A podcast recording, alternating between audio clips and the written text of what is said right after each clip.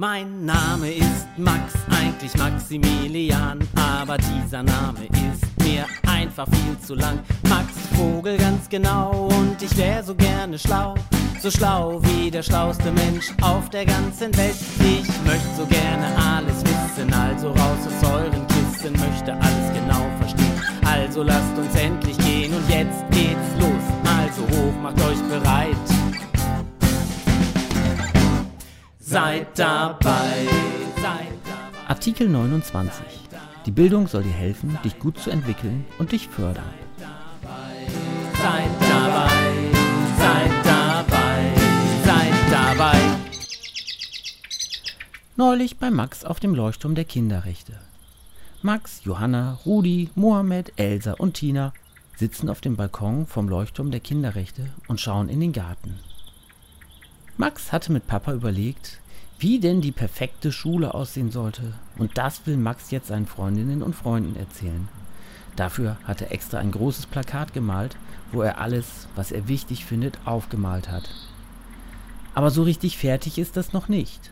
Eigentlich wäre es gut, wenn die Freunde da auch noch was dazu malen würden. Dann könnten sie eben eine ganz besondere Schule erfinden. Also guckt mal her, das ist der Leuchtturm der Kinderrechte, hier bei uns im Garten der Kinderrechte. Fängt Max an, den anderen seine Zeichnung zu erklären. Das Klassenzimmer ist dann in zwei Teile aufgeteilt. Es gibt den Teil innen im Leuchtturm und den anderen Teil auf dem Balkon. Dann können die Kinder sich immer aussuchen, wo sie sitzen und lernen wollen. Das ist eine super Idee. Dann können immer alle auch an die frische Luft gehen und dort lernen, sagt Tina. Genau das ist der Plan. Und in den Fächern wie Mathe, Deutsch und so weiter, wo wir eine Tafel brauchen, können dann alle im Klassenraum sitzen. Aber das ist auch nicht so schlimm, denn es gibt ja zu allen Seiten Fenster. So ist es im Klassenzimmer immer schön hell, erklärt Max weiter. Und welche Fächer sollen dann draußen stattfinden? fragt Elsa. Solche Fächer wie Vögel beobachten oder Pflanzen kennenlernen, schlägt Mohammed vor. Ja, genau. Und Sport können wir dann hier direkt im Garten machen. Im Sommer können wir dann Spiele auf dem Rasen spielen. Und im Winter machen wir einfach immer Schneeballschlachten, Schlitten fahren und Schneemann bauen, sagt Johanna. Dann brauchen wir nur noch einen Lehrer, Max. Hast du dafür einen? fragt Rudi. Vielleicht nehmen wir einfach deinen Papa, schlägt Tina vor.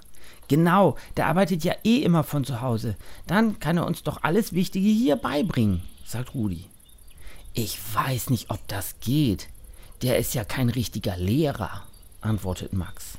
Die Frage ist ja auch, was wir hier in unserer Schule der Kinderrechte denn eigentlich alles lernen wollen.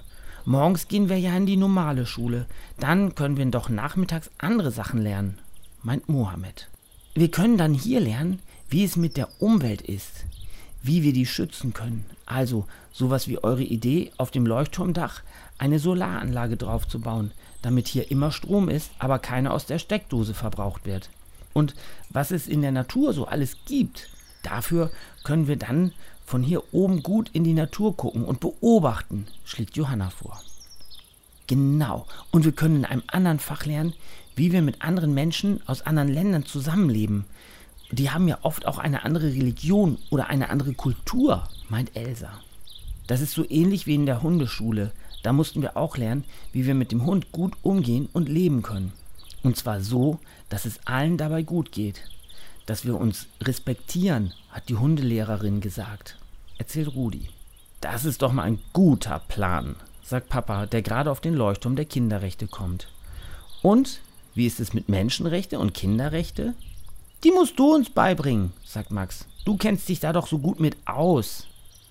Na gut, aber ich glaube fast, da brauche ich euch gar nicht mehr viel beibringen. Ihr macht das ja schon ganz von alleine, sagt Papa. Denn alles, was ihr hier gerade schon besprochen habt, steht ja auch schon in Artikel 29 der Kinderrechte.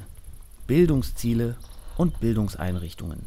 Erstens. Die Vertragsstaaten stimmen darin überein, dass die Bildung des Kindes darauf gerichtet sein muss, a die Persönlichkeit, die Begabung und die geistigen und körperlichen Fähigkeiten des Kindes voll zur Entwicklung zu bringen.